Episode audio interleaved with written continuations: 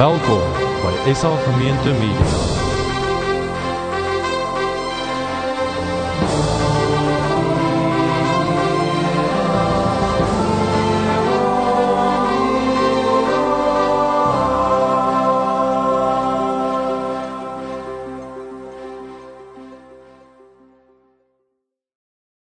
As daar in die volgende 20 dae iets verskriklik gebeur en dis jou einde.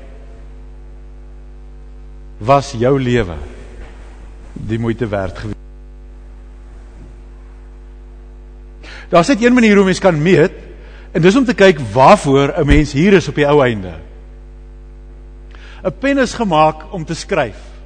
As 'n pen gemaak word en jare lê en nooit gebruik om ooit te skryf nie, het hy nie sy doel bereik nie. 'n boek wat nooit gelees word nie. Se doel is nooit bereik nie. Ons gaan net weet of jou lewe die moeite werd is as jy dit meet aan waarvoor jy gemaak is. Ons gaan na 'n paar gedeeltes in die skrif kyk om te sien wat God se plan met jou is. In die begin moet ons begin sommer met die heel eerste versie in die Bybel. En nou wil ek vanaand vir julle vra ehm uh, ek weet in in Amerika van die swart kerke is vreeslik lief om 'n ding so agter die pastoor aan te sê. Maar ek gaan nou nie vir so iets ingewikkeld vir julle vanaand vra nie.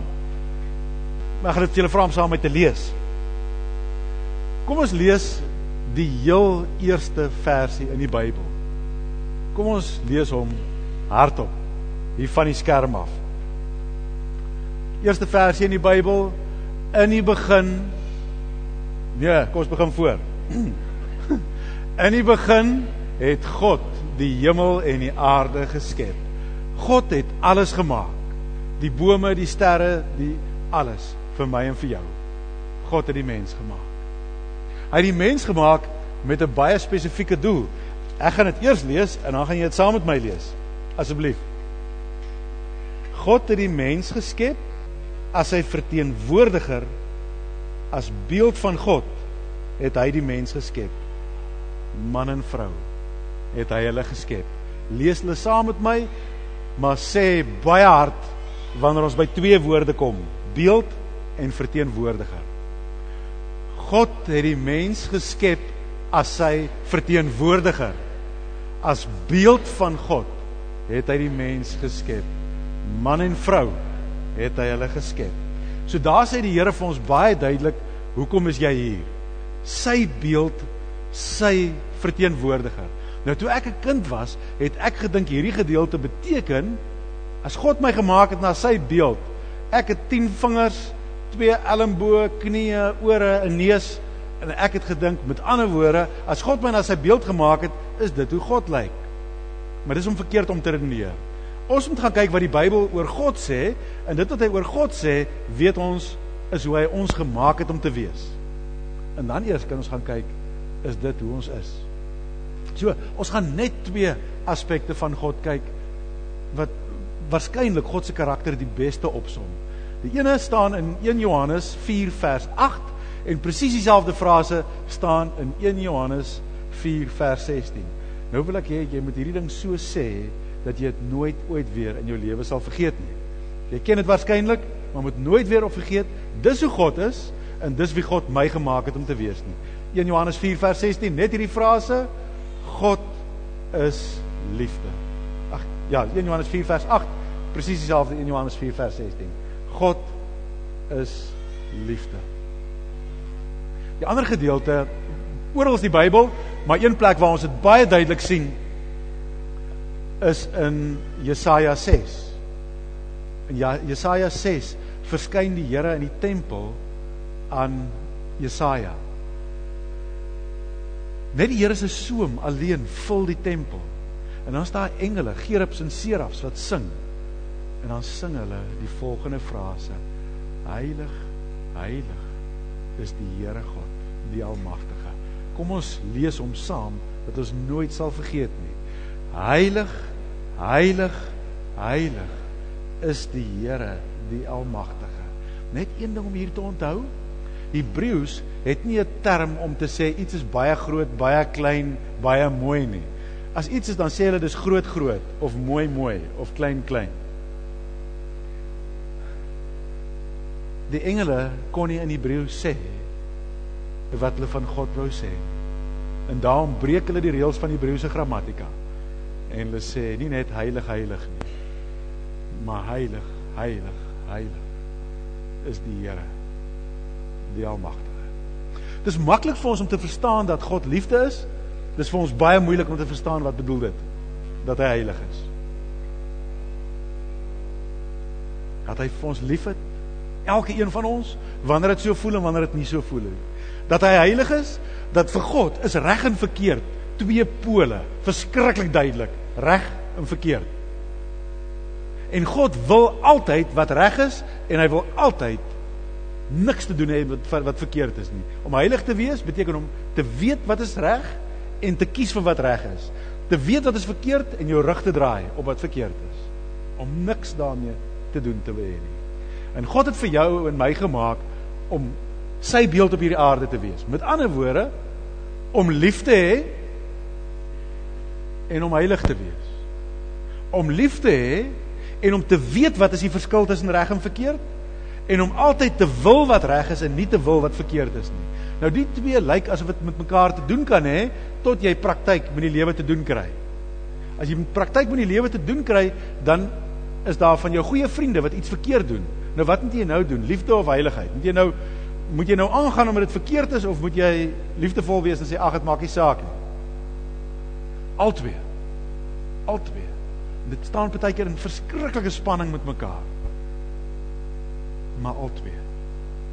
Daar's 'n vers in een van die psalms, as ek reg onthou Psalm 85, waar hy vir ons vooruitpraat van Jesus en dan sê hy Engelse Bybel, ek het net vanoggend toevallig in my stilte tyd net weer gelees. Ek het nie dis regtig net die gedeelte wat ek by uitgekom het. Sê hy in him mercy and justice kissed. In Jesus het hierdie twee volmaak by mekaar gekom. Nou, wat beteken dit dat die Here vir ons liefhet maar haat wat verkeerd is. Ook haat wat verkeerd is in my en jou. En ons oproep om ons rug te draai op alles wat verkeerd is en lief te hê en te kies vir wat reg is. Ek kan nou 'n baie lang dogmatiek lesing vir julle gee. Maar dan gaan net die ouens wat in filosofiese soort van dink daarvan hou, geïnteresseerd wees en die res gaan met sulke stywe oë staan en kyk en sê dit is seker mooi gewees. Ehm um, of goed gewees, maar so ek gaan eerder vir julle vertel van drie babas. Drie seentjies. Twee seentjies wat hierdie jaar gebore is en een seentjie wat baie jare gelede gebore is.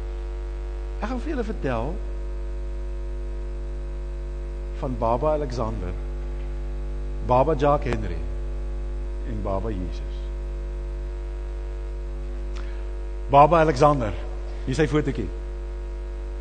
Baba Alexander is omtrent die helfte van die jaar gebore. Elisma en Raymond ken hom baie goed. Ehm um, Elisma se sussie en haar man het in Holland gebly. En deur die swangerskap het dit net heeltyd vir Elisma se sussie gevoel of iets nie reg is nie. Dokters toe gegaan, dan sê die dokters hulle sien niks met die swangerskap nie. As ek reg onthou 2 maande na die klein ding se geboorte, gaan sy weer die dokter sien en sy sê by die dokter in sy spreekkamer en die dokter gee vir haar die nuus. Sê mevroutjie, jy het terminale kanker.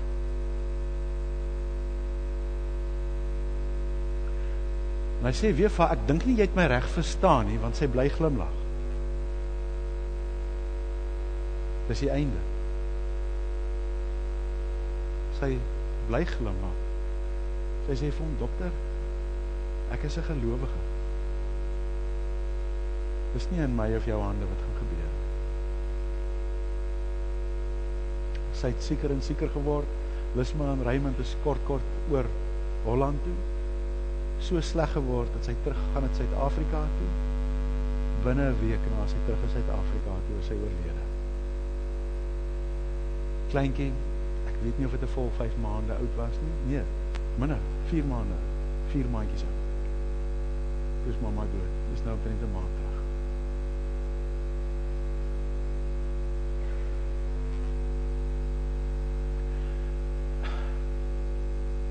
Sy mamma was so lief vir hom.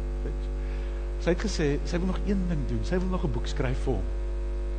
Wat as hy 'n groot word, moet klein Alexander weet wie mamma was. Het die inhoudsopgawe van die boek geskryf, fotootjies begin bymekaar maak om te hom te vertel wie was mamma. Dat as hy 'n groot is en hy kan begin lees en hy verstaan dat hy kan weet wie mamma was. En sy het begin aan die skryf van die eerste hoofstuk. Toe word sy net te siek om aan te gaan. Lisma het tot op die einde van ge, net geglo en gebid die Here gaan haar gesond maak. Dan sê sy vir haar sussie, die Here gaan jou gesond maak, jy moet glo. Dan in haar swakheid het sy teruggeglimlag. En gesê, dis nie soos ek of jy wil nie. Dis in die Here se hand. Dan sy so pyn dat sy net in 'n bad warm water moet lê. As Lisma af as hy weer opkom boontoe. Dan sy aan die badkamer aan sing sy. Hier is die pottebakker. Ek is die klein.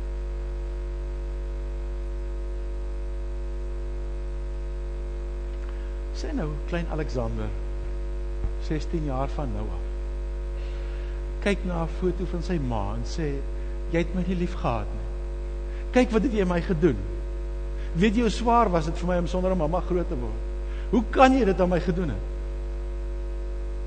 jy kan nie vir my lief wees as jy my hier alleen gelos het nie hoe onregverdig sal dit nie mens kan dink dit deur sy koppie kan gaan Maar hoe sou sy nie haar alles wou gee dat hy saam met sy mamma kan groot word nie? Ek en jy doen dit. Ons wys ons vinger na God. En sê dis verkeerd in my lewe en daai is verkeerd in my lewe. Het my nie lief nie.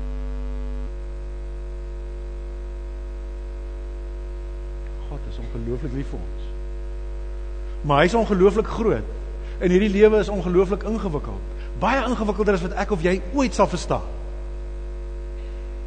Soos wat klein Alexander nie sal verstaan. Hoekom sy paadjie so is. Maar die feit dat hy nie verstaan nie, maak nie 'n greintjie verskil aan hy oneindige liefde van sy mamma. Sy pa as hy daai klein seentjie vashou.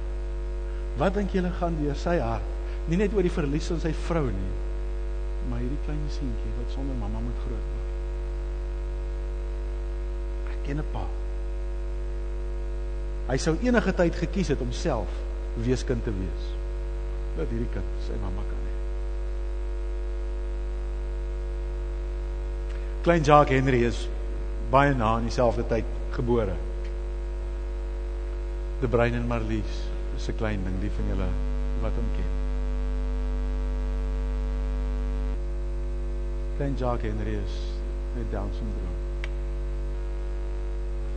Ek het enkele dae na sy geboorte is ek en Alma daar by hulle in die hospitaalkamer gered gehoor.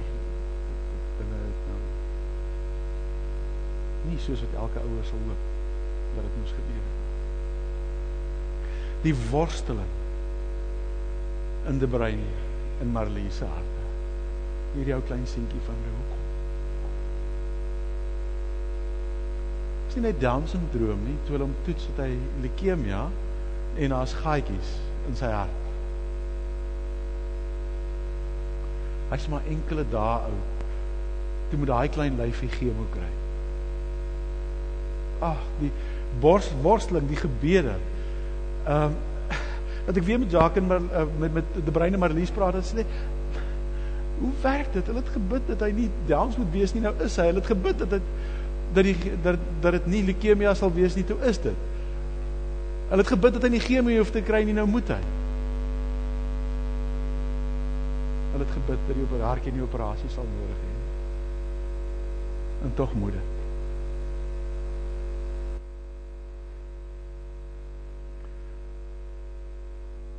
Weer met 'n breinlige gesels hier net voordat hy moet ingaan. Daai klein seentjie Sê nou hy kon praat. Hy sê pappa, mamma, julle kan my nie lief hê nie. Julle laat die dokters toe om 'n klomp gif deur my are te laat spuit. Weet julle hoe sleg laat dit my voel? Julle gee my julle eie kind om opgesny, my borskas oopgesny te word. Julle kan my nie lief hê nie.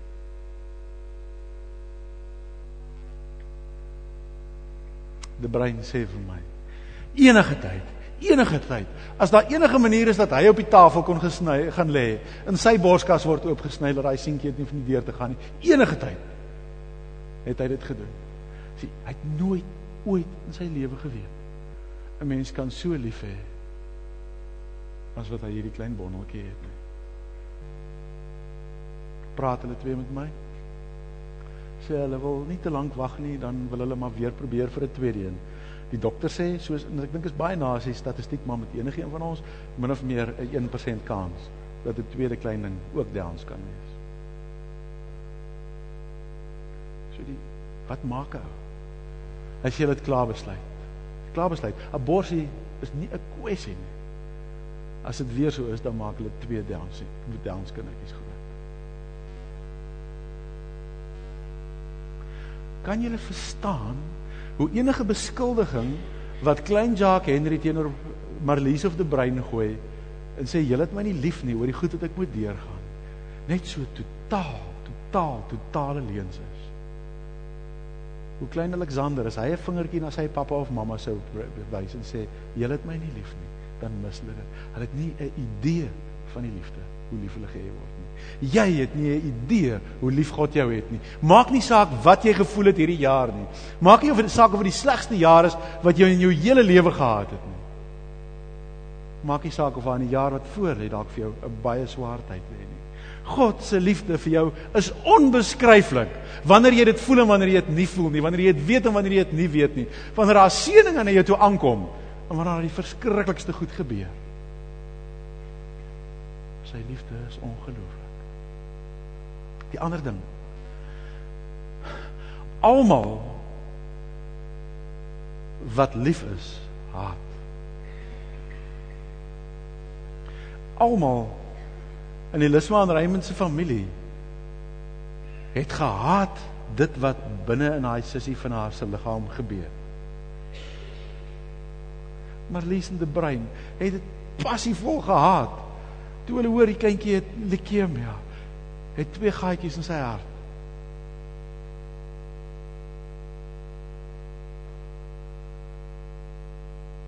Hulle haat die gebrokenheid. Maar lief vir die mens. En God is ongelooflik lief vir jou, maar hy haat die gebrokenheid in jou. Hy haat dit so passievol want hierdie gebrokenheid in jou wat die Bybel sonde noem. Wat maak dat 'n ou net almekaar verkeerd voeter en hom beskuldig van goed wat nie moet nie in jou rug draai op hom en jou eie koers inslaan.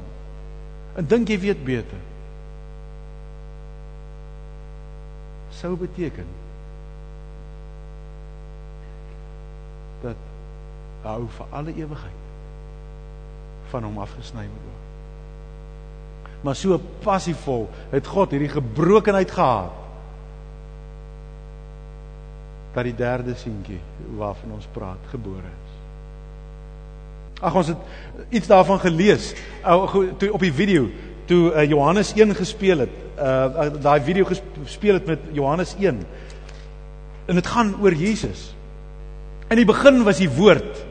Dis nou Jesus oor wie hy praat, want Jesus is die openbaring van wie God is. Dis hy wat hom vir ons bekend maak het. In die begin was die woord daar en die woord was by God en die woord was self God. Hy was in die begin by God. Alles het deur hom tot stand gekom. Ja, nie 'n enkele ding wat bestaan het sonder hom tot stand gekom nie. In hom was daar lewe en die lewe was die lig vir die mense. Die lig skyn in die duisternis. En die duisternis kon dit nie uitdoof nie vers 14 van dieselfde hoofstuk. Die woord het mens geword en onder ons kom woon.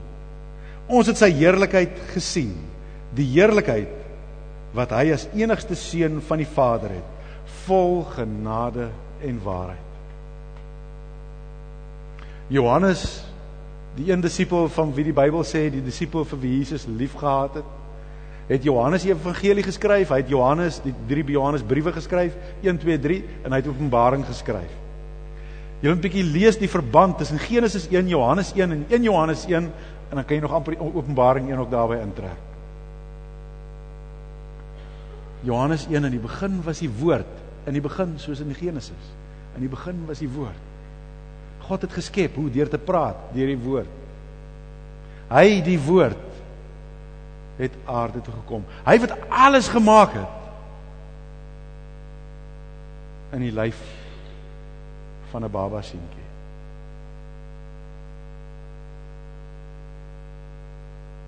Nie om die chemie, chemo in my plek in jou plek te dra nie.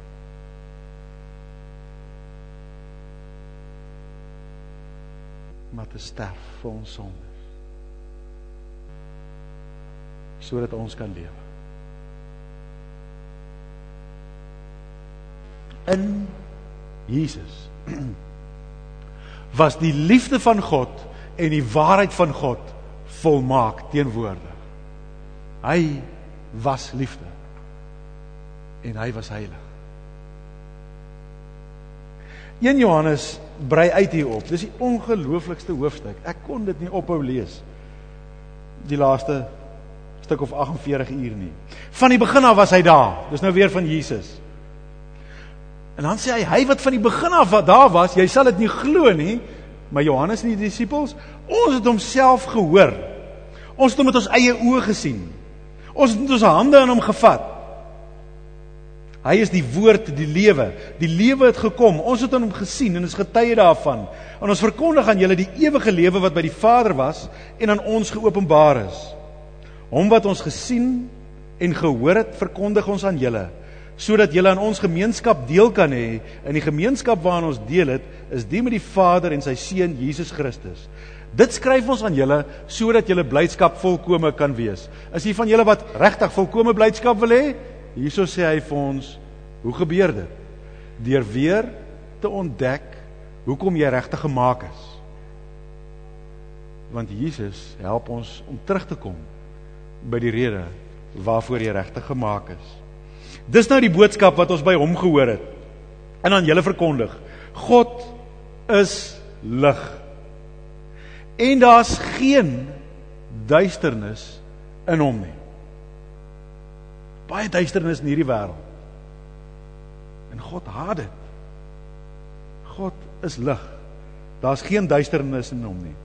As ons beweer dat ons in hom deel het en ons lewe in die duisternis, lieg ons en handel ons nie in die waarheid nie. Daar is sulke mense. Daar duisende van hulle. In Engeland wat hulle self Christene noem, maar hulle lewe in die duisternis. Maar of hulle weet of nie weet nie, hulle lieg. Daar's honderde duisende sulke mense in Suid-Afrika wat hulle self Christene noem, maar leef in duisternis.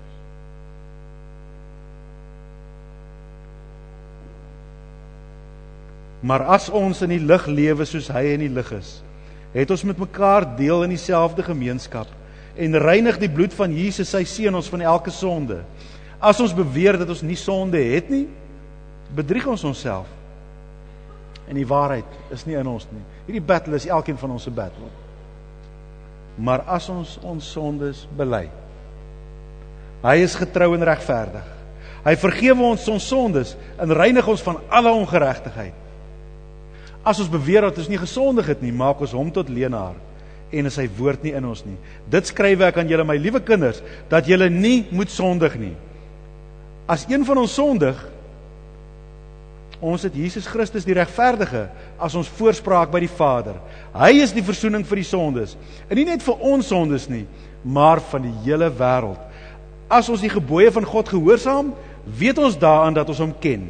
Iemand wat sê ek ken hom, maar ek die, maar hy hou nie sy ge, maar nie sy gebooie gehoorsaam nie, is 'n leienaar nie. Waarheid is nie in hom nie. Wie sy woord egter gehoorsaam, in hom het die liefde van God werklik sy doel volkome bereik.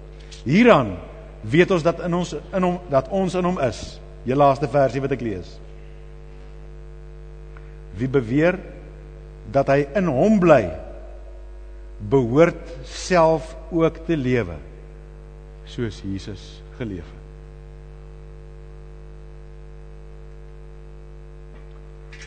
Soos God is, so was Jesus. So is elkeen wat regtig aan God behoort. God is liefde. En hy kan nie ophou om lief te hê nie. In 'n spons wat onder water gedruk is, oral waar hy raak, word dit nat. En Jesus kon nie ophou lief hê nie. En Christene het lief wanneer hulle tussen vriende is en wanneer hulle tussen mense wat lelik met hulle is. En wanneer hulle vervolg word vir hulle geloof. En wanneer hulle in pyn is. En wanneer hulle op sterf lê sterfte lê. Christene kan nie ophou lief hê nie. En God is heilig heilig heilig heilig. En Jesus het geweet wat reg is en geweet wat verkeerd is en altyd gekies vir wat reg is en altyd gekies teen wat verkeerd is. Dit gehaat. En elkeen wat regtig aan God behoort kan raak sien wat reg en verkeerd is. Soek vir groter wysheid en insig. As iets grys is, grys is, dan wil hy tussen die piksels onderskei die swart en die wit, die reg en die verkeerd en kies vir wat reg is in haat passievol draai die rug of wat verkeerd is. Elkeen wat waarlik aan hom behoort.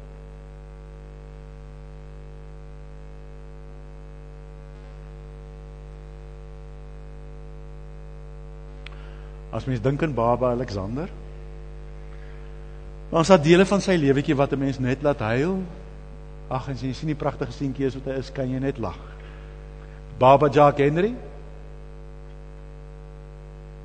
Die chemo het gehelp, hy het nie meer leukemie nie is oor.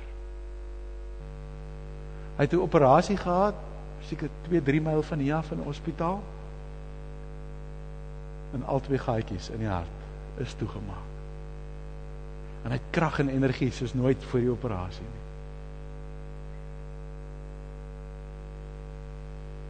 Maar met die Down syndroom sal hy saamleef.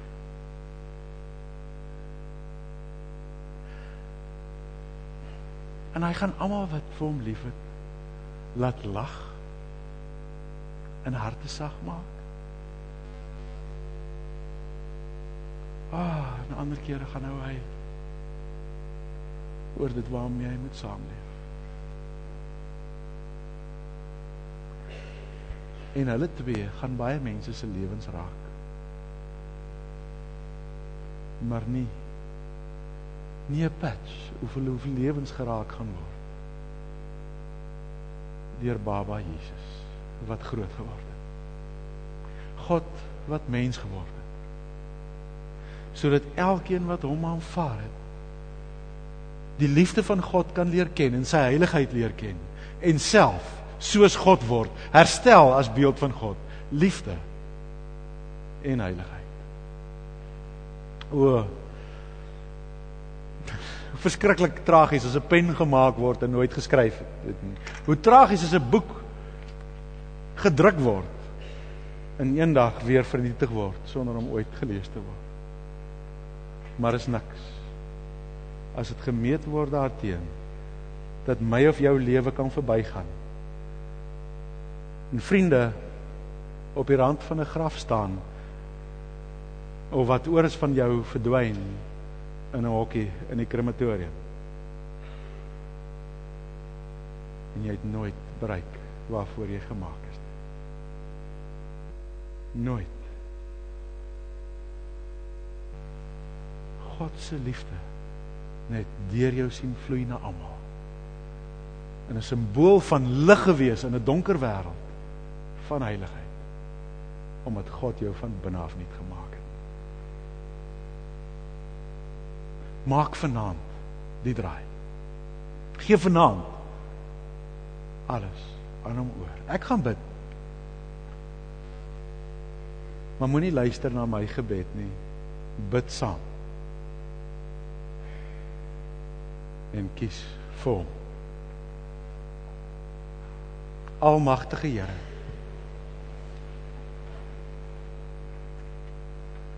Dankie dat U die ewige, die lewende hier by ons is. Dankie dat U Vader wat die heelal in U hande hou. Jesus wat van die skepping af daar was gekies het om so klein te word. In 'n stal gebore te word, in 'n krib neergelê te word, geborsvoed te word. Groot te word om vir ons God se liefde te openbaar soos wat ons dit nooit sou verstaan nie. En vir ons die deur oop te breek uit die dood na die lewe. Ek wil bid vir elkeen vanaand hier wat 'n passievolle begeerte het dat sy lewe iets moet beteken. Dat sy lewe die moeite werd moet wees, dat sy lewe moet sin maak. Here, U sien die wat vanaand sê, Here, ek kies vanaand vir U. Hier is my hele lewe.